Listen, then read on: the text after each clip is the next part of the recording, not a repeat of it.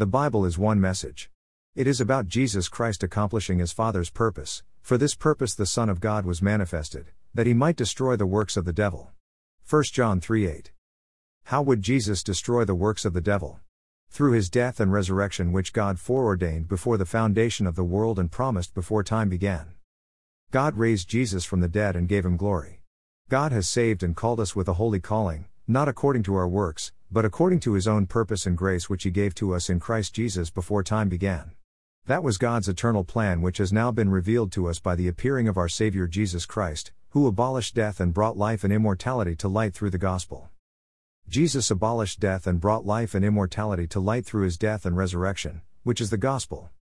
Scripture taken from the New King James Version. Copyright 1982 by Thomas Nelson. Used by permission. All rights reserved. Grace Life Copyright 1990 to 2022.